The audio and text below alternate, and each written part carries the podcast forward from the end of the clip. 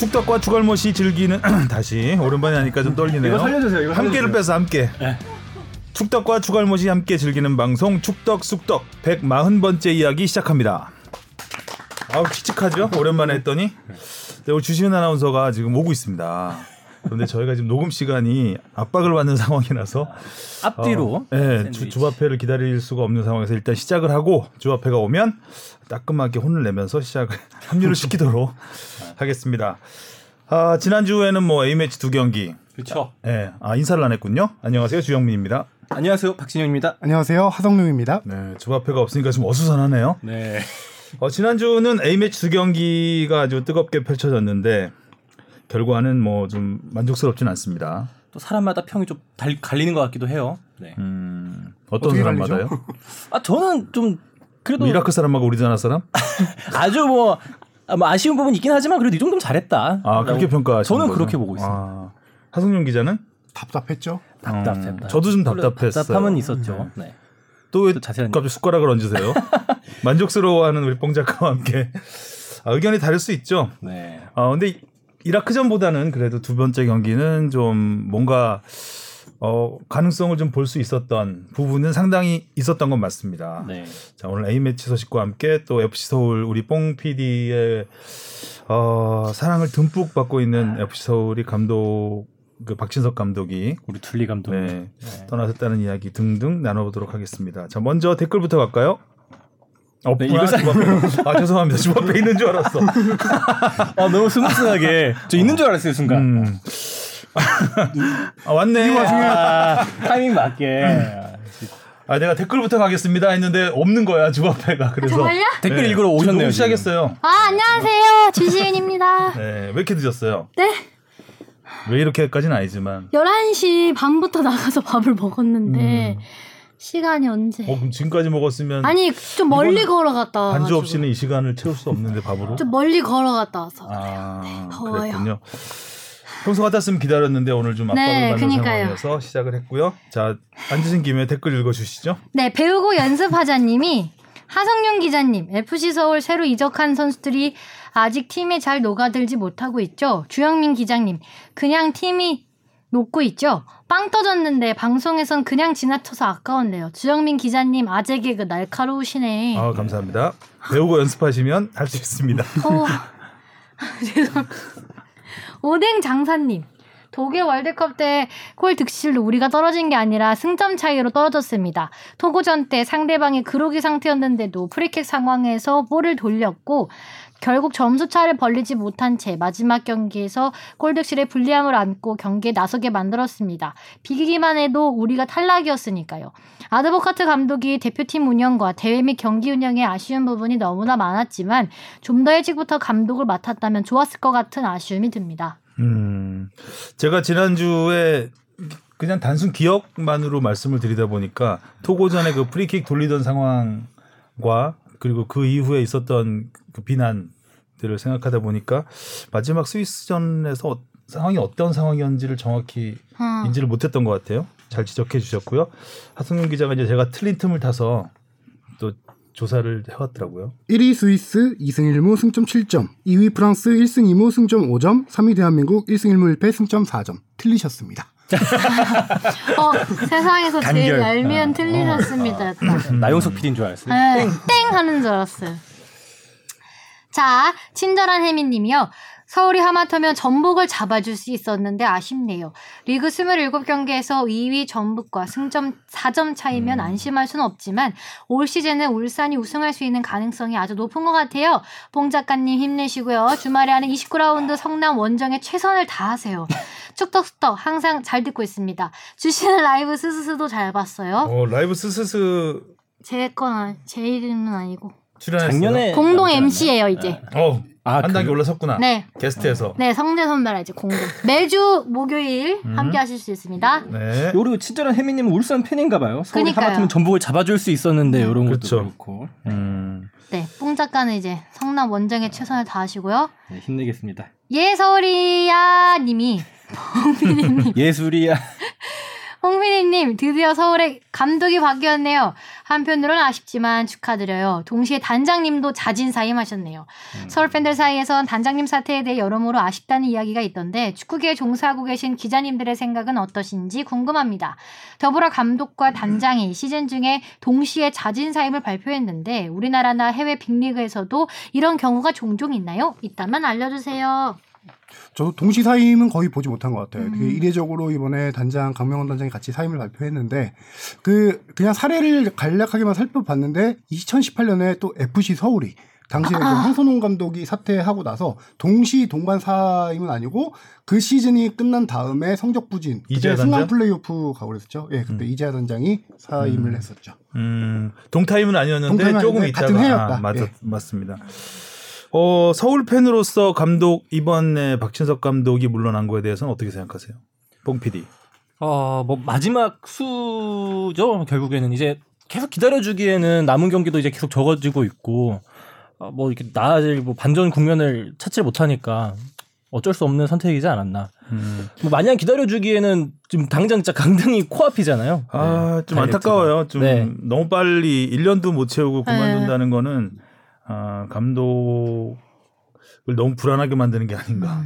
이게 뭐 레알 마드리드나 이런 해외 빅 클럽들에서는 종종 있는 일이지만 우리나라나 이런 뭔가 좀 더 잘 다듬어서 성과를 내야 되는 팀인데 다듬을 시간이 좀 부족하지 않았을까. 라는 생각이 좀 들고요.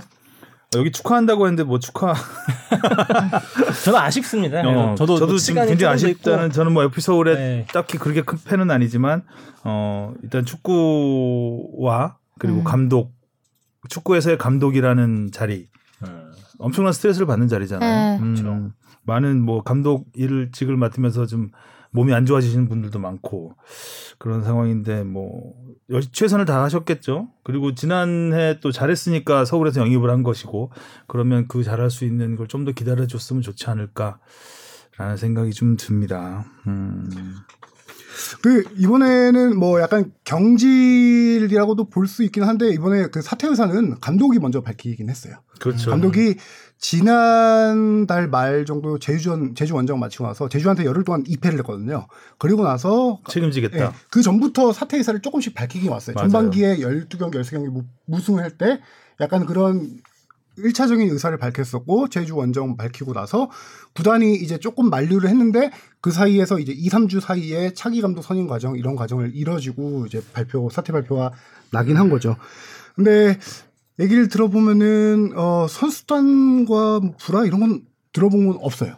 음. 없고 그렇죠. 이 박진석 감독 스타일이 별명이 둘리거든요. 약간 음. 둥글둥글한 캐릭터예요. 선수들하고도 사이가 괜찮고 그 어느 감독들은 약간 고참들을 조금 잡으면서 이렇게 팀 분위기를 잡는 경우 있는데 이 팀은 고참 선수들이 많이 있잖아요. 뭐 박주영 선수, 기성용 선수, 고요한 선수도 많이 있는데 그 선수들에게 아예 부임할 때부터 얘기를 했어요. 니네 선수들, 니네들 롤을 다 존중한다. 음. 선수도 니네 후배들 관계 다 존중하고 어 나는 그거에 대해서 크게 터치하지 않겠다라고 얘기를 해서 선수들과 관계는 되게 좋았던 걸로 알고 있는데 문제는 확실하게 이제 팀 경기력 이건 진짜 딱 다른 문제보다는 팀 경기력 에 음. 대한 문제였고 어 서울이 그러면서 지금 어 제 생각에는 박진석 감독이 팀을 만들 시간도 부족한 건 100% 맞았고 맞지만 팀 분위기가 2, 3년 동안 계속 안 좋았던 분위기가 음. 너무 이제 바꾸기가 힘든 것 같아요. 이제 그런 부분에서 그러니까 박신석 감독이 둘리라는 별명처럼 선수들을 존중해주고 그, 그, 그 팀의 기본적인 베이스를 그러니까 이전과 같이 유지하면서 조금씩 바꾸려고 했던 것 같아요. 음, 그렇기 때문에 바뀌지 않았 던 것 같다라는 생각이 들어요. 하성영 기자 말대로 이런 분위기는 지금 한 2, 3년째 계속 이어져 오고 음. 있는 안 좋은 분위기가 있었는데 어, 좀 카리스마나 자신의 존재감을 뿜어내고 싶은 감독이라면 뭔가 조- 극단적인 방법을 썼겠죠. 아까 음. 말했듯이 감- 그 고참 선수를. 잡아서 하거나 아니면 굉장히 강압 강압이라기보다는 전술에 획기적인 변화를 주거나 뭔가 틀을 확 깨는 그래야 이 팀이 바뀐다라고 진단을 한다면 근데 그런 거를 어 약간 시간에 맡기지 않았나 박진석 감독은 시간이 흐르면서 조금씩 조금씩 체질을 음. 개선해 나가려고 했는데 아, 기다려주지 않는 게 또 프로의 세계다 음. 보니 아, 그랬던 것 같다는 생각이 드네요. 그래서 2018년 4월 달에 황선홍 감독이 사퇴를 했어요. 그때부터 황선홍 감독 사퇴하고 이을용 감독 대행이 팀을 맡았었죠. 음. 그러면서 최용수 감독이 오고 최용수 감독이 사퇴하고 음. 우리가 지난해 많이 얘기했던 대대대대 대행 음. 대행이 세 명 있었잖아요. 네. 3년 약간 무슨 이렇게 400m 계주 중계하는 것 네. 같아요. 바톤 터치 계속 이어지면서. 3년 4개월 동안 정식 감독 3명, 음. 감독 대행 3명이 물러났어요. 아, 아, 이 정도면은 레알 마드리드급인데요, 거의. 감독 무덤이죠. 그래서 얘기 들어보니까 이 감독들의 자주 바뀌면서 선수들 사이에서의 스트레스성 스트레스가 아. 엄청났다라고 해요. 특히 어린 선수들 감독 성향에 따라서 어린 선수들이 경기에도 나갔다가 못 나갔다가 이 음, 너무 그렇죠. up and down이 심하다 보니까 맞아요. 이게 쉽지 않지. 선수들 사이에서도 맞아. 스트레스가 음. 그 저는 하루에서 한 순위가 중간쯤 그러니까 뭐 상위 split의 뭐 밑에 순위나 뭐 하위 split의 위에 순위 그 정도면은 이제 좀 믿고 가도 될 것 같긴 한데 그렇게 너무- 하기에는 너무 진짜 최하위 서울이라는 명가를. 그 하위권에 승점- 몰려 있는 팀들 보면 네. 한 3점 정도에 한 4팀 정도 몰려 있는 것 같은데 아, 이제 또 하, 이제 팬들 입장에서는 꼭 감독이 물러나라 이러고 이제 뭐 그쵸. 그때 보니까 플래카드. 걸고 한 거 보니까 그런 거보다는 이제 전체적으로 이제 팀에 뭔가 자극을 주고 싶었던 것 같은데 박진석 감독이 좀 빨리 내려놓지 않았나. 저도 안타까운 음. 게 있어요. 그러니까 뭐 여러 가지 실험도 많이 했었던 것 같아요. 뭐 쓰리백도 쓰고 포백도 쓰면서 포메이션에 대한 변화도 주고 특히 지난 전북전에서는 젊은 선수들을 뭐 대고 음, 기용하면서 물론 뭐 부상 변수도 있긴 했었지만 어 그러니까 가능한 한 모든 수를 다 해보려고 했던 것 같아요. 이기려고 제가 느끼기에는 거의 바락에 가까운 수준까지 갔다고 생각을 하는데 음. 그런데도 안 되니까 뭐 사실 될듯 될듯안 됐죠. 네. 네. 아. 뭐 전북전도 이번- 아깝고. 그래도 저 이번 그 뭐 봄이나 아 그러니까 겨울이나 여름에 이적 시장 보면 서울 치고 이례적으로 좀 선수들 많이 많이. 영입을 네. 했었잖아요. 그런데도 불구하고 이 성적을 냈으면은 어 뭐 프런트 입장에서는 또 어쩔 수 없는 음. 또 판단을 내린 것도 있는 것 같아요. 그좀 전북전 일찍 했으면 어땠을까라는 더 생각이 일찍 들더라고요. 음, 좀 그- 더. 음. 저도 아까 전북전 얘기했지만 전북전이 되게 인상적이었는 게 경기력이 되게 좋았어요. 서울이 그쵸. 지긴 했지만 4대 3으로 패한 경기였지만 경기력은 상당히 좋았는데 그 특징이 아까 말했다시피 22세 이하를 선발을 6명을 내보냈습니다. FC. 음. 교체 명단까지 8명이 포함된 아주 파격적인 명단이었는데 어 감독이 딱 경기 전에 이런 말을 했어요. 박진호 감독이. 이게 답니다. 선수가 이게 답니다 라고 음, 얘기를 했어요. 음. 부상자가 지금 뭐 고요한, 고광민, 황현수, 지동원, 김진야, 최품원, 김원균 워낙 많은데다가 기성용 선수까지도 100%몸 상태가 아니었어요. 그래서 후반에 교체돼 투입됐는데 이런 부상자들이 계속 한 명이 부상해서 회복하면 두 명이 부상으로 나가고 이런 악순환이 지금 계속됐어요. 그러면서 서울도 운도 따르지 않았죠. 그렇죠. 예. 그럼에도 전북전에서 어린 선수들이 나가면서 서울의 그 시- 많이 지적받았던 투지, 기동력 음, 음. 이런 많이 뛰는 축구 진짜 많이 정신력 했어요. 이런 것들을 어린 선수들이 많이 발휘해주면서 음. 한때 그래도 3대 2로 이기고 있다가 두골 넣으면서 4대 3 역전되긴 했지만 경기력은 어, 괜찮았다라고 평가를 받았던 경기였는데 이미 어, 그 전에 이 저- 경기 전부터 어, 감독은 음. 마지막 경기인 걸좀 정해놨던 상황이었죠. 음. 예고- 사실상 예고를 했었죠. 네. 그런데 이제 단장이 함께 사임했다. 네. 이 부분은 좀 보긴 안 좋은 것 같아요. 음. 왜냐하면 일단 어쨌든 같은 그 수뇌부기 때문에 감독이 빠지면 단장이 수습을 해야 되는 역할이 있는 거잖아요. 그럼 수습할 사람도 없이 에, 놔뒀다라는 거는 그러니까 사장이라도 좀 만류를 했어야 되는 게 아닌가. 일단 어느 정도 팀을 수습하고 떠나라. 음. 떠나더라도 그랬어야 되는 게 아닌가라는 생각이 들어요. 그래서 조금 근데 이 강명호 단장이 굉장히 오래됐거든요. 음. 예전에 그 배구 배구 배구, 단장도 했었고 어. F 서울에서 그, 그 GS 스포츠 네, 아니죠 그렇죠. 스포츠단에서 꽤 굉장히 오래 있었 오- 오래 있었던 분이기 때문에 아 이분만큼 많이 그 팀 이렇게 행정이라든가 이런 굴러가는 걸 아는 사람도 많지 않을 텐데 어 그냥 단칼에 감독과 함께 그만둔다. 음 본인의 의지인지 아니면 뭔가의 음. 입김이 있었는지는 잘 모르겠지만 보기 좋지는 않았 던 것 같아요. 그래도 마지막에 이제 본인이 그만두기 전에 한 2주 정도 기간이 있었다라고 했잖아요. 제- 지- 지난달 말 감독이 사퇴 의사를 밝히고 나서 그 사이에 재빠르게 그래도 감독 선임은 했어요. 더 이상 우리가 대행으로 가면 안 된다. 지금 아닉스 감독 아닉스 감독을 선임했죠. 감독 선임한 건가요? 그렇죠. 네. 3년 계약을 했습니다. 아, 아예 그 그동안은 대, 또 대행을 내세울 수는 없다. 이것 동안 이것 때문에 2주 동안 감독 선임 작업을 발빠르게 했고 그 후보로 꼽혔던 감독이 김학범 감독입니다. 아. 근데 이제 최종 협상 과정에서 좀 틀어져서 안 맞았는데 이제 아닉스 감독이 왔는데 아닉스 감독과는 아, 안익스 감독은 박진석 감독과는 완전 대비되는 캐릭터예요. 그러니까 좀 세죠. 이 마스크부터가 박진석 감독이. 선수들을. 뭐 선수들을 이렇게 좀 아우르는 스타일이라면 카리스마형 감독이거든요. 음. 어, 아닉스 감독은 예전에 서울 2010년도에 FC 서울 코- 수석 코치를 하면서 빈가다 감독 보좌에서 우승을 했었고요. 그 이후에 저기 부산 감독했었고 성남 감독했고 뭐 연령별 20세 이하 대표팀 감독했었는데 경험은 아주 풍부한 감독이고. 이 감독의 특징은 훈련을 엄청 많이 시키고요. 아. 그다음에 수비 라인을 엄청 강조합니다. 그래서 거의 질식 수비라는 별명이 붙을 어허. 정도로 수비를 강조하는 감독이고요. 수비수들이 질식하는 거 아니에요? 그렇죠. 선수들도 감독 귀에 눌려갖고 질식할 것 같은 분위기가 보니까 약간 굉장히 너 아, 화성용 기자도 지금 마- 멘트가 굉장히 세지고 있어. 막 질식시키고 카리스마로 하고 완전 대비되고 아버지 막 부는 그 분위기가 있어. 손흥종 같이 같이 옆에서 니들 큰일 났다 막 이런 그래서 수비 강하게 한 다음에 이제 빠르게 역습을 추구하는 감독인데 뭐 성과는 많이 내신 분이고 또 최근에까지 2018년부터 대학교 선문대를 맡았는데 선문대는 항상 대학 돌풍. 유리그에서 약간 중위권 팀이었는데 그 지난해 대학 유리그 왕주왕전 우승에다가 뭐봄 가을 대회 다 우승하고 확실하게 이제 단기간에 확실히 성과를 낼 수 있는 그렇죠. 수비를 강조하는 수비를 강조하는 감독이니까 단기 뭐 이렇게 토너먼트나 이런 것도 강한 편이고. 그래서 감독 스타일이 확 바뀌었으니까 지금 아까 말했다시피 최근 몇 년 동안 감독과 감독 대행이 많이 바뀌면서 팀 분위기가 많이 흐트러져 있는 걸 좀 잡자 그런 의미에서 김학범 감독을 contact한 거일 수도 있고 또 아니스 감독 이런 이런 스타일의 감독들을 좀 선택을 감성 했다 스타일. 그렇게 좀좀 센, 봐야 센 될것 스타일. 네. 음, 어떤 변화를 좀 기대해 볼 수 있는 스타일 짧은 기간에 그렇죠. 음, 그런 스타일의 감독을 영입을 했는데 이번 주말에 성남전이죠. 네. 그렇죠. 아. 성남도 지금 최하위권에 가까이 그렇죠. 이제 머물러 있기 때문에 거의 단두대 매치 가까운 수준 아닐까. 음, 기대를 해보겠습니다. 자 네. 댓글 하면서 저희 박진섭 감독 이야기까지 해봤고요. 아, 간만에 지- 무엇이든. 질문 들어왔어요. wow. 무엇이든 물어보세요. 앙. 축돌이 TV님이요. 으, 이라크에게 비겨서 뭔가 씁쓸하네요. 특히 대한민국 공격 때 템포가 늦어져서 답답했네요. 다른 경기는 모두 이기겠죠? 질문도 하나 있습니다. 축구 경기 중에 잔디에 물을 뿌리는 영상을 봤어요. 그런데 잔디에 물을 뿌리는 시간 동안 경기 흐름이 끊기는 것 같던데 잔디에 물을 뿌리는 시간이 늘 같아서 어쩔 수 없이 경기 중에 물을 뿌리는 건가요?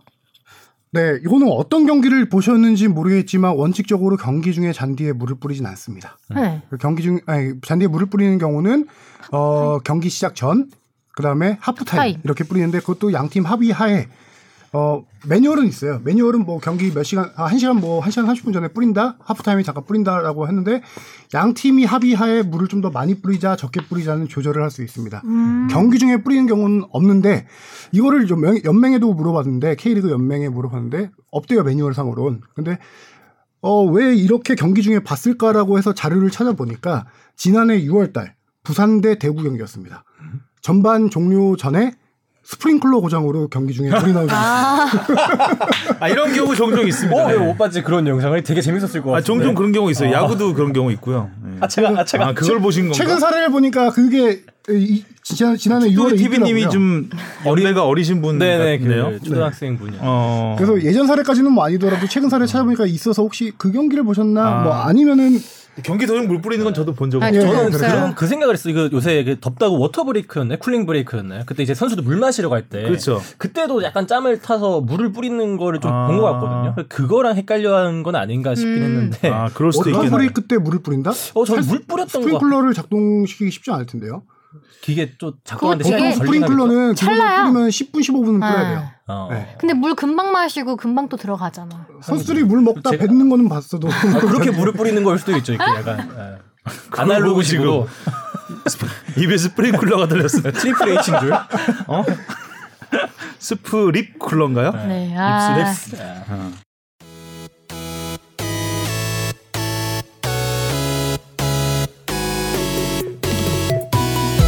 여러분은 지금 축덕 속덕을 듣고 계십니다. 잊지 말고 하트 꾹. 자, 뽕 작가 때, 뽕 PD 때문에 좀 웃어봤고요. 자 이슈 포커스로 넘어가 보겠습니다. 오늘 뽕 PD가 제목 참 신경 써서 달았네요. 아, 급하게 다. 예, 아, 또 급하게 달았다고 또 칭찬해 달라는 거죠. 아니, 자 승점 6점 노렸는데 벤투호 2점이 점이 아쉬웠다. 2점이 아쉬웠다.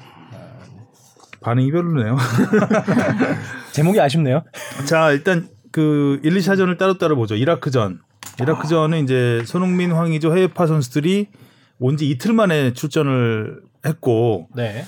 아, 어떻게 보면 무리한 최정의 전력이었다. 네. 아, 라고 보이는데 일단 결과도 무리했죠. 손흥민 선수가 경기 후 했던 인터뷰 한마디가 다인 것 같아요.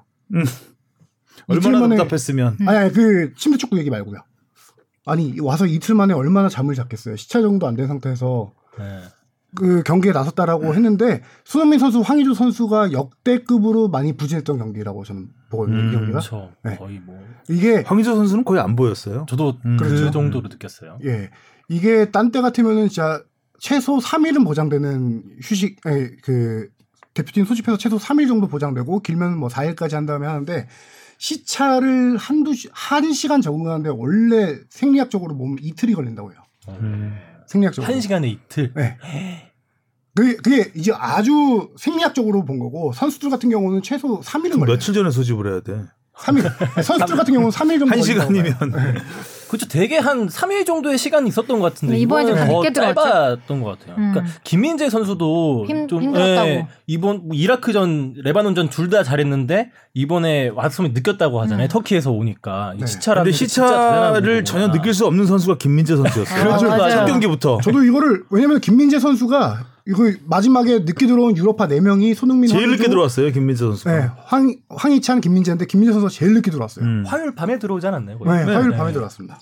그런데도 경기력이 좋아서 이거라고 좀 하기 이걸 또 나이 때문이라고 봐야 되나 싶기도 하고 나이 때문인 건 네. 있을 거예요. 확실히. 아, 나이 네. 저도 이제 해외 출장을 가다 보면 예전에는 시차라는 걸 몰랐죠. 음. 20대까지만 해도 거의. 근데 나이가 드니까는 한 이틀 가더라고요 정말. 아마 그래도 포지션적인 문제도 있을 거고요. 네. 어, 포지션 그러니까 수비수인데 음. 엄청 공격을 했잖아요. 아 그것도 그런데 근데 여기에 이제 김문환 선수가 요새 A 대표팀 때 되게 힘들어요. 미국에서 아 뛰잖아요. 미국에서 음. 오히려 유럽보다 비행 시간 더더 걸리고 시차도 더 애매한 시차고 그렇죠. 그러다 보니까 근데 이라크전에 선발 출전한 베스트 11 중에 손흥민, 황의조, 김민재, 황인범, 이재성, 김문환까지 그 와. 시차 적응이 잘 안 되고 오랫동안 비행기 타고 온 선수들이 6명이나 포진했다는 거. 음. 그래서 우리 일- 이라크전 열리기 전부터 계속 질문이 이게 많았어요. 선수들 늦게 들어왔는데 이 선수들 괜찮아. 괜찮냐? 벤투 감독은 아 괜찮다 경기 뛰기 전혀 문제 없다라고 했는데 막상 뚜껑을 열어보니 문제가 많았던 경기. 음. 그래서 여기 우리 뽕 PD가 또 소제목으로 3년 걸려 만든 벤투의 대한민국과 3주 걸린 아드보카트의 이라크. 이렇게 숫자 놀이를 좀 많이 했네 오늘. 어, 아드보카트가 저는 우리가 못한 부분도 있지만 이라크가 잘한 부분이 더 컸다고. 생각해요. 영리했던 우리를 것 같아요. 못하게 만드는데 아마 아드보카트 감독이 아, 우리를 또 잘 알다 보니까 음, 준비를 좀 많이 시킨 것 같다는 생각이 많이 들었습니다. 그렇게 이번에 그 봤던 거는 경기 중에도 그 소영 해설위원이 얘기했던 것 같은데 원래 이라크의 그 공격수로 뛰는 선수를 오른쪽 풀백 수비로 세워서 계속해서 손흥민만 손흥민. 마크한 그때 그 3주에서 터키 그 유럽 이라크 음. 팀이 이제 훈련했을 때도 그 연습을 엄청나게 했을 음. 거라고 하더라고요. 아, 그 방금 말한 대로 그 선수가 윙어예요. 음. 윙어인데 발이 엄청 빨라요. 음. 그 선수를 전략적으로 원 포인트로 딱 손흥민 선수만 맨투맨 마크를 해라. 그래서 풀백으로 내려서 그 선수만 진짜 예전에 박지성 선수가 피를로를 따라다닐 때 유럽 언론에서 모기 같았다 뭐 이렇게 표현할 정도로 음. 그림자 수비를 그 선수에게 전담 맡겨놓고 손흥민이 공을 안 잡은 상황에서도 저희는 경기 풀그림 다 보면은 공을 안 잡아도 그 선수가 항상 1, 2m 내에 붙어 다녀요. 집까지 음. 쫓아갈 어, 기세로. 그렇죠. 그러다가 손흥민이 공을 잡으면 세 명이 네 명이 세네 명이 에어 싸서 공을 빼앗고 손흥민 선수가 어떻게 패스나 드리블 할 수 있는 길 자체를 여- 열어주지 않았던 경기였거든요. 요거 그 두 가지 손흥민을 마크하는 전술을 아드포카트 감독이 확실하게 이- 노련했다. 노렸는데 손흥민을 내보냈다. 그렇죠. 어? 오히려 손흥민이 나오지 않았으면 좀 혼란 혼선이 있지 않았을까. 그렇죠. 아드보카드 감독 입장에서는 그렇죠. 음. 오히려 그런 상황이었죠. 약간 좀 그런 기질을 발휘했었으면 어땠을까라는 그러니까 좀 아쉬움이 있었고 아 그 따라다니는 선수는 정말 심하게 따라다니더라고요. 그림자 그림자 거의. 뭐 스토커라고 신고할 네. 수도 없고 말이야. 신고 못하죠. 음. 그리고 뽕 PD가 얘기한 대로 손흥민 선수가 짜증이 많이 났어요 이 경기에서. 음, 맞아요. 맞아요. 어, 손흥민 선수가 그렇게 경기 그렇게 경- 많이 네. 내는 거 처음 봤어요. 네. 경기 중에도 그랬고 경기 끝나고 손흥민 선수가 보통 인터뷰 지더라도 항상 그 자신의 잘못으로 많이 돌리잖아요. 음, 겸손하죠. 근데 침대 축구를 굉장히 거의 작심하고 비난을 했습니다. 짜증이 어, 많이 났어. 그때 근데 이라크 어제 이제 레바논전 보니까 이라크 침대는 침- 뭐 침대도 아니에요. 침대도 아니죠. 애교 수준이었죠. 뭐 어. 그냥. 어. 애기 침대. 아. 음. 어제 레바논 침대는 뭐 한 퀸 사이즈 정도 되는 것 같고 어, 아주 뭐 어, 너무 자더라고요 사람들이 네. 선수들이.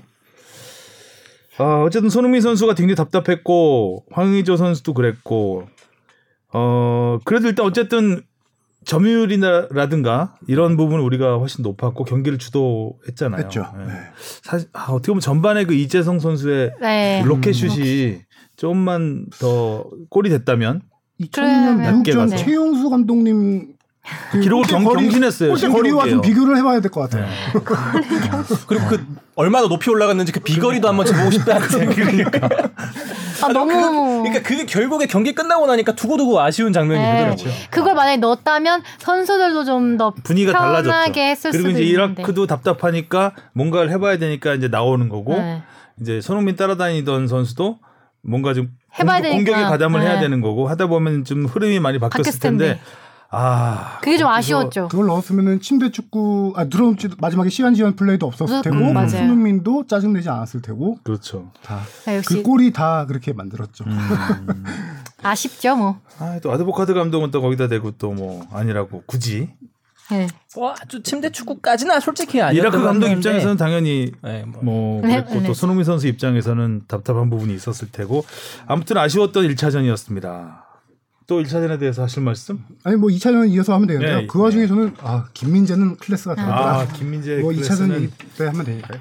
김민수 김민수 진짜 잘하는 것 같아요. 기복 없이. 그러니까 오죽했으면 1차전 보고 우리가 그 다음 날 어떤 리포트를 해야 되냐. 김민재를 해야 되냐. 김민재는 빛났다 이렇게 해야 되느냐. 음. 고민을 해- 할 정도로 김민재 선수는 참 많이 보이더라고요. 진짜. 수비수가 그렇게 많이 보이기 쉽지 않은데 공을 괴물이야. 잡고 이렇게 항상 뭔가 자기가 스스로 해결하려는 모습이 수비수가 그런 모습 보기 어렵잖아요. 음. 그렇죠. 자, 2차전은 많이 바뀌었습니다. 일단 손흥민 선수가 갑작스런 부상으로 명단에서 빠졌고 네. 황의조 선수도 제외됐고 완전 전부 최전방 라인이 싹 바뀌었죠. 네. 남- 최전방 라인뿐만 아니라 어, 어, 뽕, 뽕 먼저 얘기해. 아, 남태희 선수도 부상 그렇죠. 때문에 아, 그렇죠. 네. 남태희 선수는 바로 부상됐죠. 네. 최전방 3명이 바뀌었을 뿐만 아니라 중앙 미드필더까지 그 공격수 6명 중에 5명이 바뀌었죠. 아, 5명 가운데 4명이 바뀌었죠. 이재성 선수만 그대로 나오고요. 그 자리에 이제 이동경 선수가 나왔으니까 바뀌었는데 이거를 다들 의아해하긴 했었을 거예요. 벤투 감독이 이렇게 바꾸는 스타일이 아닌데 음. 바꿨다. 음. 이게 1차전 부진에 따른 2차전의 어떤 전술 변화 때문에 바꾼 것인가라고 고민을 좀 해볼 수도 있겠죠. 근데 한 가지 변수를 좀 더 말씀드릴게. 저는 불가피한 선택이었다라고 봐요. 왜냐면은 황, 아, 황, 황, 저기, 저기. 손흥민 선수의 부상이 있었죠. 그 부상부터 사양 설명해 보면은 여기서 우리가 체력 얘기를 더 안 할 수가 없는 게 무리한 1차전 출전이었다라고 얘기할 수 없는 게 1차전이 끝나고 어 2일날 경기했죠. 그리고 4일날 훈련을 마치고 손흥민 선수가 종아리 오른쪽 종아리에 근육통을 호소합니다. 그래서 5일날 훈련을 쉬었어요. 그리고 6일날 어 좀 괜찮은 것 같아서 다시 훈련했더니 다시 종아리가 아파서 아예 경기에 뺀 겁니다. 염자라고 하는데 자세히 얘기하면 미세 근육 손상이에요. 그 정도 되는데 손흥민 선수도 경기에 뛸 수 있다라고 생각하긴 했어요. 했는데 벤투 감독이 소속팀 토트넘도 있고 그다음에 지금 이게 9월, 10월, 11월 장기 레이스잖아요. 혹시나 여기서 큰 부상이 이어지면은 음. 더큰 어, 안 좋은 악재가 될 수 있다라고 해서 벤투 감독이 이번에 막았다라고 해요. 음. 출전을. 근데 체력 얘기하는 게 여기서 손흥민 선수야 뭐 이 종아리 부상이 있었지만 황의조 선수, 음. 황의조 선수가 선발로 안 나온 이유가 있습니다. 뭐였을까요? 이거 또 체, 체력적인 문제인 건가요? 그렇죠. 어. 뭐 지금 벤투 감독은 90분을 뛸 체력이 안 됐다라고 했는데 그 그렇죠. 맞아. 90 레바논 90분 전날 뛸 체력이 안 되는 애를 1차전 늘 뛰게 하는 네, 2차전에 90분을 뛸 체력이 아니었다라고 표현을 했는데 음. 자세히 알아보니까 경기 전날 편도 선염이 왔어요. 편? 음. 황의조 선수. 아, 그건 피, 피로랑 필요한 건데. 피로 때문에 생기는 음. 아. 가능성이 편도선 크잖아요. 붓는 거는 맞아요. 생기잖아요. 부어요. 그렇죠. 아, 1차전에 두고두고 아- 좀 아쉽네요. 그래서 선발로 안 나온 이유가 편도선염 때문이었다. 아. 어떤 그래서 이 뭐 변화를 주기 위한 거라고 파악을 할 수도 있겠지만 그런 배경을 좀 깔고 가면은 불가피한 선택이 아니었을까라는 좀 음. 그러네요. 생각도 드는 거죠. 음. 남태희 선수도 부상으로 또 바꿀 수밖에 없는 상황이었고. 음. 황희조 선수가 진짜 필요할 수밖에 없는 게 너무 열심히 달려왔어요. 지난 아, 그 자카르타 팔렘방 아시안 게임부터 해서 카르파는 어디예요?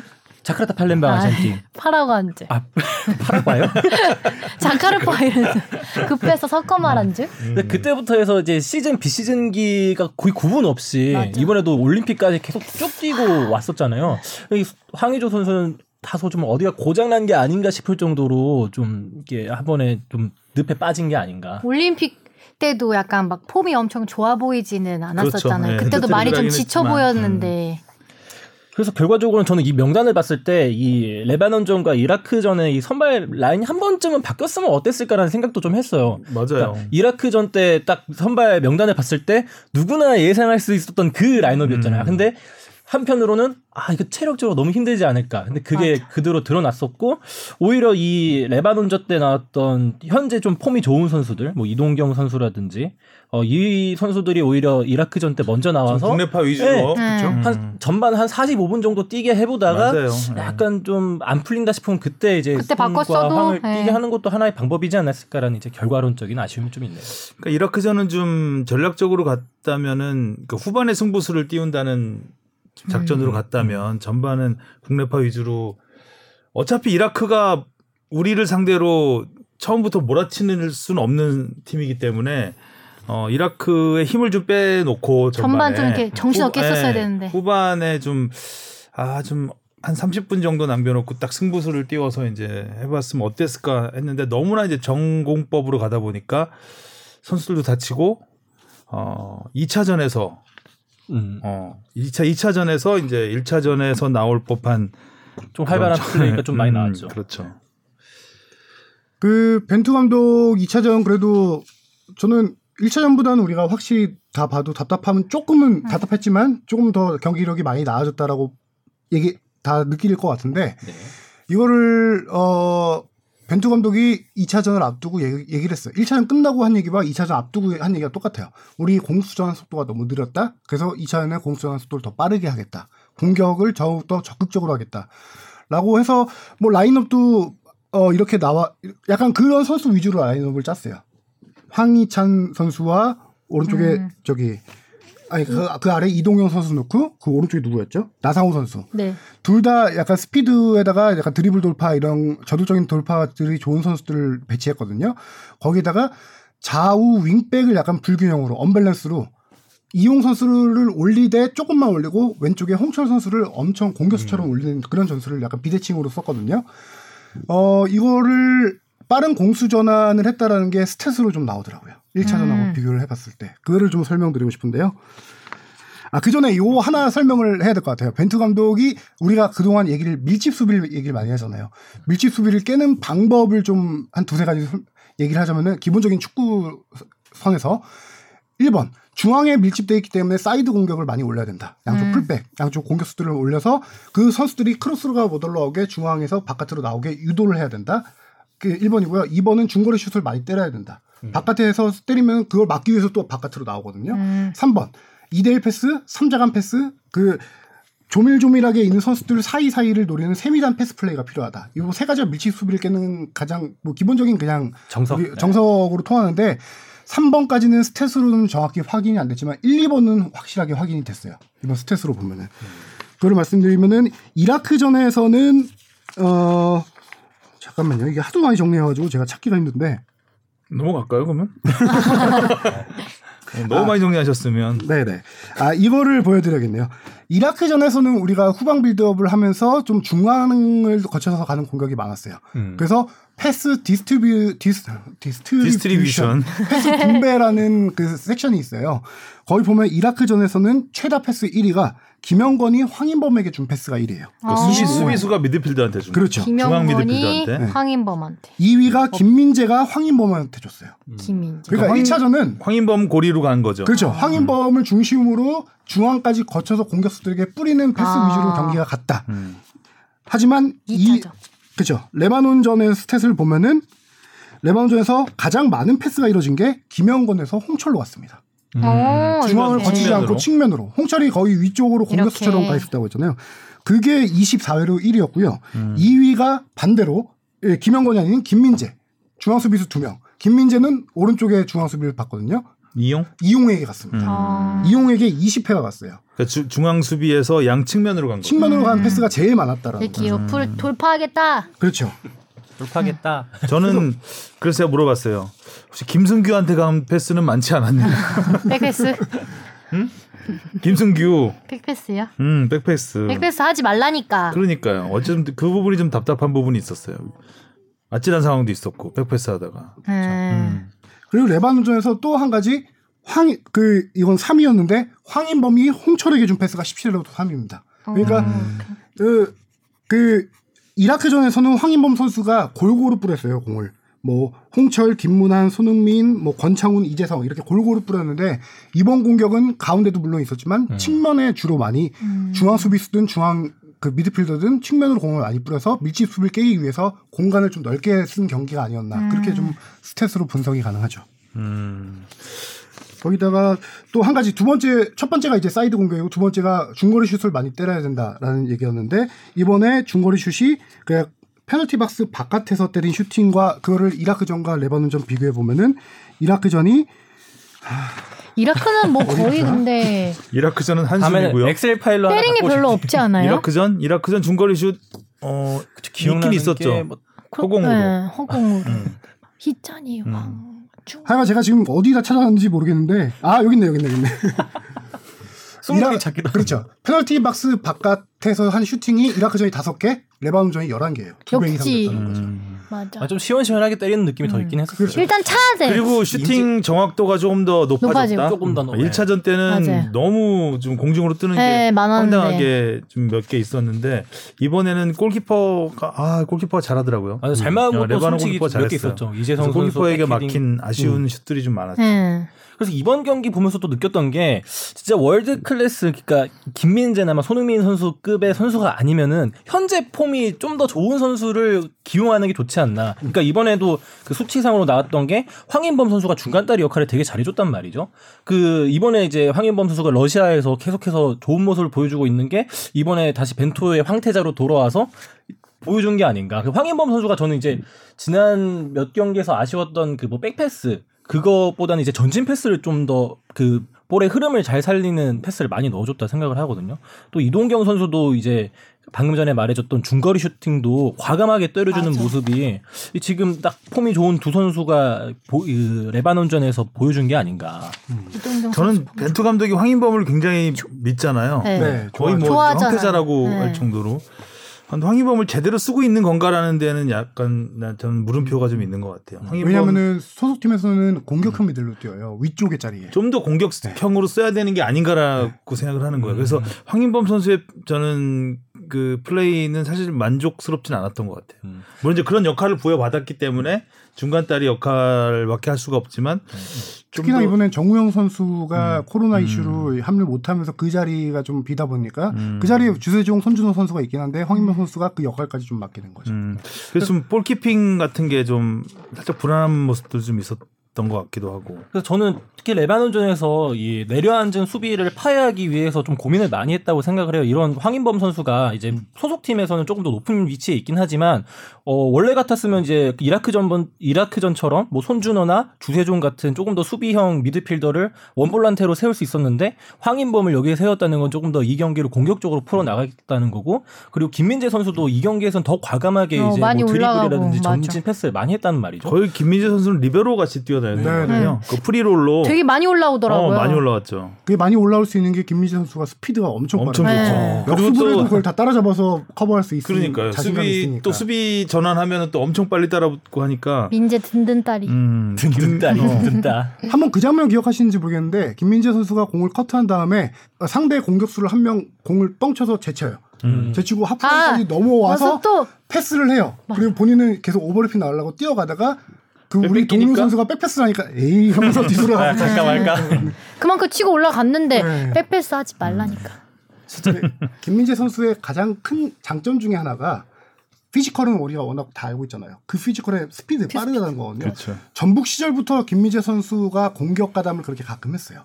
공격 경기가 안 풀리면은 본인이 직접 사이드로 돌파를 하기도 하고 그 스피드를 앞세워서. 진짜 괴물이다. 네. 그리고 진짜 그러다가 이제 역습 뚫리면 그걸 또 따라잡아서 커버하는 그런 플레이들이 많이 전북 시절부터 했었고 그러다가 제 생각에는 중국에서 경기를 많이 못 봤는데 중국에서는 들어보면은 그 중국에서 최근에 이적을 진행하면서 최근에 2, 3개월 동안 경기를 못 뛰었어요. 김민재 선수가. 그 지금 컨디션이 100%가 아닌데도 이 경기력을 보여줬다는 거예요. 김민재 선수는. 그니까요. 김학범 감독이 왜 그렇게 올림픽 때 놓지를 못했는지 알 수. 있었던 경기력 아닌가. 그리고 지금 스트라이커의 백업 스트라이커로서 조규성 선수는 어떻게 봤어요? 안 보였죠, 잘. 네, 그렇죠. 저 자리가 잘 안 보여. 또 오세훈이 생각났어요, 저는.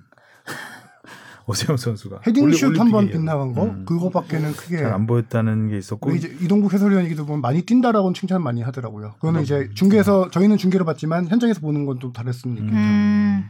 중간에 뭐 공간 잘 열어줘서 패스 이제 1대2 패스 그런 거 한 번 잘 넣어줬던 건또 기억나는데 뭐 근데 처음 온 거잖아요 A 대표 때. 처음이죠. 네, 미니까 그래도 좀더 봐. 그래서 오세훈 생각이 났다. 또 얘기 안 해볼 수 없는 게 이 경기는 아까 제가 얘기한 대로 홍철 선수에게 공 배급이 엄청 많이 됐다라고 했잖아요. 홍철 선수 스탯만 봐도 아 이 선수가 이번 경기를 약간 좀 지배했구나라는 느낌이 드는 게 일단 이라크전에서는 우리나라의 왼쪽 공격 점유율 전체 점유율 말고 공격 점유율이 41%였는데 이라크전에서는 아니 레바논전에서 50%까지 올라갔어요. 오. 홍철 선수 스탯만 봐도 홍철 선수가 레바논전에서 크로스를 무려 14개나 합니다. 아. 이라크전에서는 9개. 이게 거의 1.5배 이상 늘어나게 된 거고요. 패스 횟수가 장난 아니게 늘어났는데 이라크전에서 패스 횟수가 36개였거든요. 이번에 레바논전에서는 84개, 우와. 84개를 했습니다. 홍철 선수 확실히 왼발이 엄청 날카롭더라고요. 그래서 위협적인 장면도 많이 만들어냈고 그리고 그 왼쪽 라인에 같이 있었던 황희찬 선수도 와. 그 독일에서 못 뛰어서 조금 걱정을 했는데 아 그 걱정을 완전히 씻게 만드는 활약 아니었나. 황희찬 선수 도가 아니라 황희찬 선수가 정말 대단한 어제 뭐 키플레이업 꼽으라 그러고 그렇죠. 황희찬 황희찬 꼽아야 선수. 되겠죠. 어, 진짜 무조건 앞으로 일단 달리고 보는 음. 아, 장점이 아주 극대화된 경기였던 것 같아요. 결국 그게 하고. 골을 만들어낸 거고. 네, 아주 잘 찔러줬잖아요. 음. 어 그리고 슛이 확실히 슛발이 좋아요. 슛발. 골은 못 넣는데 슛발은 좋아. 그러니까 근데 그렇게 해야 된다니까요. 음. 접지 말고 좀. 우리가 지난주 방송에서 울버햄튼이 황희찬 선수를 영입하면서 약간 트라우레랑 비슷한 스타일인데 결정형은 조금 아쉽지만 그런 얘기 했잖아요. 이 경기도 약간 트라우레 같은 느낌으로 아 침몰을 근데 잘 찼는데 골키퍼가 그렇죠. 잘 네. 막았죠. 음. 그것도 잘 막은 것도 음. 있었고 또 후반 막판에 그 왼쪽으로 살짝. 빗나간 음. 아, 그 슛도 아, 그 정말 좀 그게 들어갔으면 얼마나. 멋있었죠. 큰거 그렇게 아 이번에 돼. 몇이 있었던 건 그 경기 끝나고 나서 이제 그라운드에 대자로 누웠을 때 네. 아, 중. 아, 화보 찍는 여진구라고 정말 숨을 할딱 엄청 할딱거리더라고요. 이게 히트맵을 봤더니요. 황희찬 선수가 하프라인 조금 뒤에서부터 코너킥 라인까지 히트맵이 꽉 차 있어요. 아, 엄청 얼마. 뛰어다닌다는 네. 거야. 히트를 친 거죠 어제. 그렇죠. 어제 시- 그 뛰어다니기 쉽지 않은데. 보통 밟으면 작심한 듯 뛰어다니더만요 어제. heat map이 보통 조금 밟고 지나오면 파란색 뜨고 많이 밟, 조금 밟, 더 밟으면 노란색 점점점 뜨고 진해지잖아요. 네. 많이 밟으면 빨간색 뜨거든요. 어제 황희찬 선수는 파란색은 찾아볼 수 없었고요. 아, 아. heat map 자체가 heat map 자체가 거의 노란색에다가 빨간색 위주로 많이 돼. 아, 아주 휘젓고 다녔구나. 음. 아 황희찬 선수도 한 골 정도 넣을 수 있었던 음. 아쉬운 장면들이 있었고 어, 레바논은 예상대로 수비를 주- 우리가 이제 사실 뭐 공수 전환 빠르게 한다고 하지만 우리가 전환할 것도 별로 없었어요 어떻게 보면 참 거의 안 레바, 올라왔죠. 네, 골 레바논이 거의 뭐 네. 템백 수비였잖아요 거의 보면 템백의 침대까지 음. 더한 때문에 그런 부분도 좀 집에 감안을 가서 해서 봐야. 될 것 같은 부분이 있고 김승규 선수가 두 경기 연속 골키퍼 나섰는데 어, 든든하더라고요. 네. 맞아요. 음, 확실하게 특히 어제 같은 경우는 마지막에는 실점 어, 할 뻔했잖아요, 어, 거의. 실점할 뻔했고 손으로 걷어낸 거. 그리고 이제 백패스를 계속 하는데 수비 진영에서 상당히 상대 공격수들이 막 달라붙는데도 골키퍼한테 주는 경우가 몇 번 있었잖아요. 음. 그때 좀 불안했는데 약간 조현우 선수 때보다는 좀 덜 불안한 느낌? 처리들을. 깔끔하게 잘하고 하- 했다. 아, 그래서 김승규 선수가 당분간 주전으로 계속 자리를 음. 잡을 것 같은 생각이 들었어요. 그 김승규 조현우 계속 있는데 벤투 감독 체제에서는 김승규 선수가 좀 더 중용을 많이 받고 있긴 해요. 어 수- 빌드업. 수- 김승규 선수도 예전에 김승규 선수가 number two 골키퍼일 때 그때 number one 골키퍼가 정성룡 선수였죠. 순발력은 김승규를 따라갈 수 없다라고 할 정도로 순발력은 1인자였어요. 김승규 선수가. 음. 근데 지금 순발력은 조현우 선수가 더 앞서는 건 사실이에요. 음. 김승규 선수보다. 하지만 벤투는 그것보다는 확실히 방금. 말씀하신 대로 백패스 줬을 때 안정감, 발 후방 빌드업 할 수 있는 그런 능력을 보기 때문에 좀 정확하고 그렇죠. 나름. 그래서 김승규 선수를 더 선호하는 편이죠. 그래서 후방 build-up도 후방 build-up이었는데 중앙 수비수들이 워낙 위에까지 많이 올라가다 보니까 조금 길게 날라온 패스는 페널티 박스까지 바깥까지 어, 나가서, 나와서 미리 차단하는 맞아. 마치 노이어를 보는 듯한 플레이어도 아 플레이도 많이 보여주더라고요. 헤딩으로 걷어내던데. 음. 아, 아, 노이어 이해 잘못 들으면 안 돼요. 노이어. 노이어가 앞으로 나갔다가 망한 경우도 많기 아, 그렇죠. 때문에 네, 맞아요. 우리가 뭐 수혜를- 하프라인만 안 넘어가면 되죠. 받지만 음. 아무튼 여러 가지 뭐 실험 의도하지 않았지만 실험이 된 부분이 1, 2차전을 통해서 네. 어, 또 굉장히 많은. squad 변화가 있었고 그래서 뭐 약간의 실험이 가미된 어, 성과도 있었다. 그죠? 그렇게 되면 이제 다음 달이죠. 10월. 네. 네. 다음 달에 이제 원정 경기로 치러지는데 이란 시리아 이란 아 시리아는 홈- 홈이죠. 홈이고 아, 시리아 이란이 홈이고. 원정인가요? 아, 그렇죠. 홈, 홈 경기하고 원정. 네, 네, 원정 그래서. 우리가 홈 3연전으로 시작을 하게 된 거죠. 원래 아, 레바논전이 원래는 원정이었어요. 그렇죠.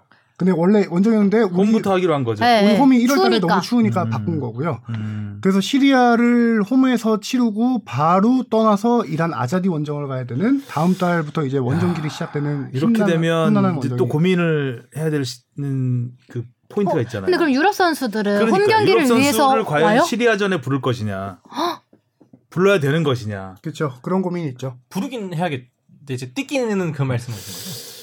근데 만약에 아니, 안 하지 않을 거면 구- 굳이 부를 필요가 뭐가 있겠느냐라는 생각 들잖아요. 아 그럼 거기로 바로, 바로 불러서 오는 거죠. 시차적 시차적 그런 아, 그런 전략도 충분히 가능하고 가능하죠. 예전에도 그렇게 했었어요. 시리아가 아무래도 좀 최약체급이다 보니 굳이 국내파와 일본파로 중국 음. 이렇게 그 정도만으로도 할 수 있지 않을까.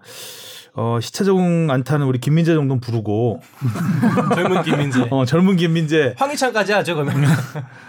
어, 하다면은 좀 근데 그런 것도 생각해 볼 필요가 있을 것 같아요. 특히나 왜냐하면 이란 음, 경기라면은 그렇죠. 아자디가 그 보통 장소가 아니잖아요. 네, 그러니까. 기가 일단 너무 어. 세니까 그리고 이제 손흥민 선수도 이제 나이가 있기 때문에 손흥민, 황희조 선수도 이제 서른이 우리 나이로 됐잖아요. 그러면 이제 뭔가 이 이런 신체적인 알게 모르게 본인만이 느낄 수 있는 이제 그 벽이 살살 그렇죠. 느껴지는 나이기 때문에 그걸 봐줘야 되거든요. 우리가 살펴봐줘야 되거든요. 그럼 다음 달부터 계속 홈 원정 홈 원정이에요? 근데 원래는 이제 어, 계속 홈 원정 그렇죠. 홈 원정인데 홈 원정 홈 원정. 이번 같은 경우는 이제 레바논이 음. 홈하고 원정 경기를 이제 1월 달 거하고 바꿨기 때문에 그럼 내년 1월은 원정 원정이겠네. 아니요, 우리 항상 계속 홈 원정 홈 원정. 아 그래요? 그 그러니까 레바논이 들어가는 데는 원정 원정 원정 원정 원정 아니에요? 아 그땐 그렇게. 레바논전이 네. 그거. 그거 질문한 거예요. 아 죄송합니다. 말귀를 못 알아듣는 경우가 좀 있어요. 준비를 너무 많이 해가지고 못 찾고 막 그래서 아니 지금 저기 선배가 얘기한 대로 팀 이원화도 충분히 이제 생각해봐야 될 거예요. 특히나- 그런 네. 그 융통성이 있느냐가 문제죠. 벤투 감독이. 음. 제가 정확히 기억 안 나는데 예전에 팀 이원화 한 적이 있어요. 이런 어. 비슷한 스케줄이었는데 음. 선수를 많이 뽑습니다. 28명, 막 30명 뽑아서 음. 1차전은 이제 국내 아, 이렇게. 동아시아 선수들 위주로 국내를 치르고 음. 유럽파 선수들을 아예 그렇게 현지에서 합류시키는 방법. 음. 이유는 유럽파 선수들은 들어왔다 나가면 이더 역시차예요. 음. 우리가 중동 가면 역시차가 되거든요. 역시차가 더 힘들어요. 그래서 황인범 선수 정도는 시차가 크지 않을까 부를 수도 있겠네요. 카자니면은 그죠? 한 3시간 가장이 그 정도인가요? 한 서너 시간 근데 나올 것 같아요. 비행 시간도 그렇게 길지 않지 않아요? 어디까지? 러, 러시아 인범 황인범 아, 선수. 러시아에서? 아, 근데 러시아가 이제 대부분이 다 그 유럽 북유럽 쪽에 모여 있기 아, 때문에 그런가? 동유럽 예. 사실 아, 좀더날 수도 있겠다 카잔 한 5시간 정도 날 것 같긴 하네요. 예. 그래도 황태자니까 와, 와야지. 아 근데 그렇게 하는 왜 이번에 어차피 손흥민 선수랑 황의조 선수가 체력적으로 부담이 있어 보인다는 걸 벤투 감독이 두 눈으로 확인을 했기 때문에 음, 그렇게 갈 가능성도 충분히 있어 그렇죠. 보이네요. 사실 그걸 두 눈으로 확인할 필요까지는 없었던 부분인데 굳이 두 눈으로 확인을 하고 말았죠. 네. 그래도 저는 2차 예선이면 모르겠는데 최종 예선이라서 상대 팀들도 다 뭐 홈에서의 확실한 승리가 필요한 상황이고 그리고 와서 물론 경기를 뛰고 안 뛰고도 중요하지만 그손그 손흥민 선수 같은 경우에는 주장으로서 팀에 끼치는 영향이 엄청 크잖아요. 그리고 그렇죠. 어. 아니 오는 게 맞죠. 네네네. 어. 맞는데 이제 근데 자꾸 원, 원칙만 고수하려고 계속. 너무 힘들어하니까 나이답지 않게 벤투파인가? 융통성이 친 별로. 떨어지네. 아, 어, 이런 것도 생각해 볼 수 있지 않겠냐. 네. 손흥민 그렇죠. 선수, 황희조 선수 힘들어하는 거 보니까 네. 어좀 뭔가 좀 변칙적인 방법도 써볼 수 있지 않겠냐라는 생각에서 하는 얘기입니다. 아마 저 제 의견에 동의하시는 분도 계실 테고 아닐 동의합니다. 수도 있겠지만 어, 없이 레바논 했- 잘했잖아요. 음. 아, 어디 물침대, 오, 뽕PD 제목 잘 잡았네. 물침대. 물침대를 즐겼답니다, 레바논이. 어, 칠 텐데 푹신하지 않고. 축축했겠죠. 그 골키퍼는 1선방 1침대더라고요. 네. 아. 선방만 하면 그냥 들어오더라고요. 눕방 쇼였죠. 어, 네. 나이가 참 어리던데. 아, 배움이 좀 좋은 거 시작이 배웠다, 않나. 아주. 네, 선배들한테. 어, 이란하고 이제 우리가 붙어야 되고 조 1위를 다퉈야 되는데, 이란은 이라크를 3대 0으로 이겼어요. 네.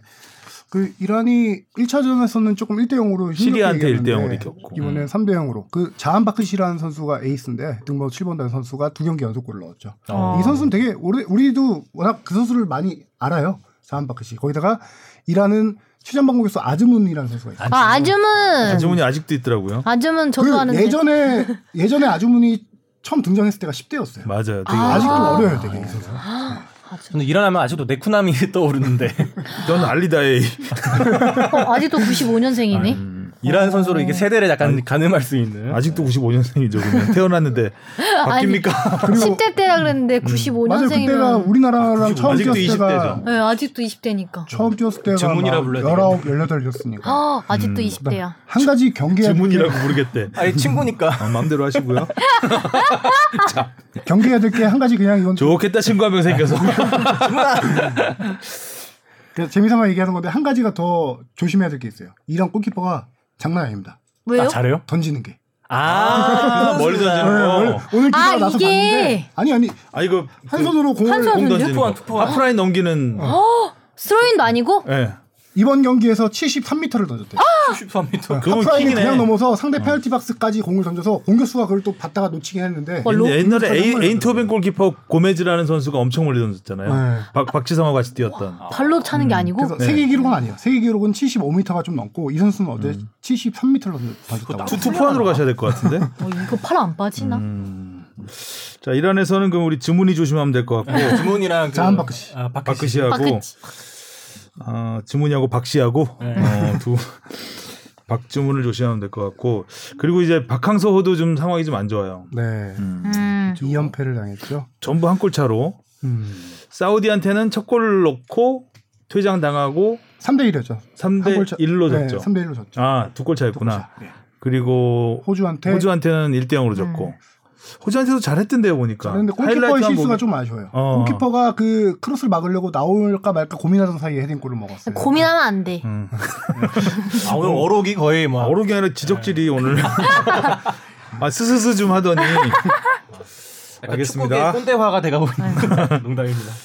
아무튼 그룹 A는 그래서 이란, 대한민국 좀 예상대로 이렇게 두 나라가 이제 상위권을 차지했다면은 그룹 B에서는 오- 호주랑 사우디가 오히려 일본이 좀 부진하죠. 네. 네, 일본이 오만한테 오만하다가 오만 그렇죠. 오만하 오만하다가 쇼크를 당했고 어? 그다음에 충격 전기 충격기를 당했고 그다음에 중국한테 중국한테는 1대 0으로 1대 0으로 이겼고 이겼고. 중국도 엄청 못했죠. 쇼크는 중국이 더 클 수도 있을 것 같아요. 유효 쇼팅 80일 관계. 동안 지금 중국은 9월, 먹는다는 10월, 거 아니에요? 11월을 카타르에 머무면서 80일 동안 A 매치를 선수끼리 모여서 훈련 준비하고 A 매치 치르고 그렇게 해요.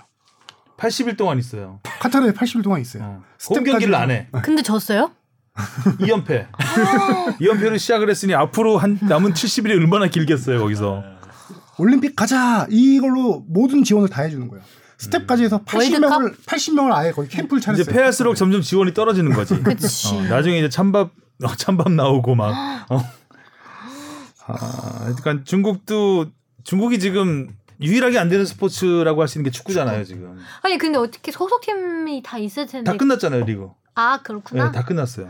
그 리그도 안 하는 빨리 끝낸 거예요. 그래서. 안 하고 코로나 때문에 홈 경기를 안 하겠다는 거예요 중국은. 그래서 아. 홈 경기도 우리는 카타르에서 치르겠다. 그래서 거 어차피 중동 팀들 많고 하니까 거기서 계속 왔다 갔다 하면서 경기 아, 치르는 그러니까 저는 다른 팀 선수, 그러니까 다른 나라에서 뛰는 선수들이 있을 텐데 음. 어떻게 다 카타르에만 있나 이렇게 음, 생각했거든요. 다른 나라 뛰는 선수는 많지 않죠 중국. 중국 외국 다른 나라 뛸 바에 귀화를 시켜버리기 네. 때문에 그리고 중국은 워낙 그 연봉이 세서 해외를 잘 안 나가요. 아. 좀 잘해도 아. 중국에서 받는 게 유럽에서 받는 것보다 더 많이 받으니까. 아. 그러니까 또 발전이 없는 없- 걸 수도 없- 있죠. 네. 자기들끼리만 돈 많이 음. 받으면서 하니 아, 그럴 수도 있겠다. 아. 시장이 좀 그럴 수 음, 있겠네요. 그래요. 아. 중국 중국 자체 시장만 놓고 봐도 뭐 거의 어마어마하니까. 음. 중국이 지금 올림픽 아니 월드컵 한번 유치해 보겠다고 지금 축구에서 카타르에서 이- 그 다음 개최지 아직 발표가 결정 안안 났죠. 됐죠. 안 맞죠. 그래서 아마 그거를 되게 노리고 있을 것 같은데 쉽지 않겠다. 그래서 카타르에서 지금 좋은 성적 내려고 하고 있는데 지금 그래서 당장은 힘들 거예요. 대륙별 순환에 의해서 카타르 음. 다음에는 아시아는 조금 근데- 힘들지 않을까. 보면 돈으로 다 되더라고. 그건 맞아요. 음. 네. 세상에 중동에서 월, 그 월드컵이 열릴 거라고는 상상을 못했죠. 음. 왜냐면 중동은 너무 더워서 그렇죠. 그 비시즌에 열리는 그 6월달에 월드컵을 한다. 그럼 한 40도 넘는 날씨에 월드컵을 해야 되는데 중동은 안 된다라고 생각을 하고 있었는데 겨울에 하잖아요. 음. 돈이죠 이게 다. 에어컨도 깔아버리고. 네. 어, 아무튼 뭐 출발이 우리나라만 나쁜 건 아니다. 뭐 우리도 뭐 그렇게 나쁜 건 아니죠. 일단 홈에서 네. 1승 1무 했으면 어. 앞으로 차근차근 하나씩 풀어 나가면 되는데 일단 기대했던 것보다는 좀 1, 2차전에서 아쉬움이 네. 아쉬움이 있어서. 자 오늘은 저희가 압박 녹음을 하는 관계로 어, 빨리 여기서 이 정도에서 마무리를 하도록 하겠습니다. 다음 주에 아, 이번 주말에 울산 전북 경기 있잖아요. 아, 네, 금요일 금요일에. 있습니다. 아, 그 경기 nice. 네, 다음 주에 한번 자세히 다뤄보도록 하겠습니다. 네. 수고하셨습니다. 다음 주에 봐요. 다음 주에 만나요. 고맙습니다. 고맙습니다.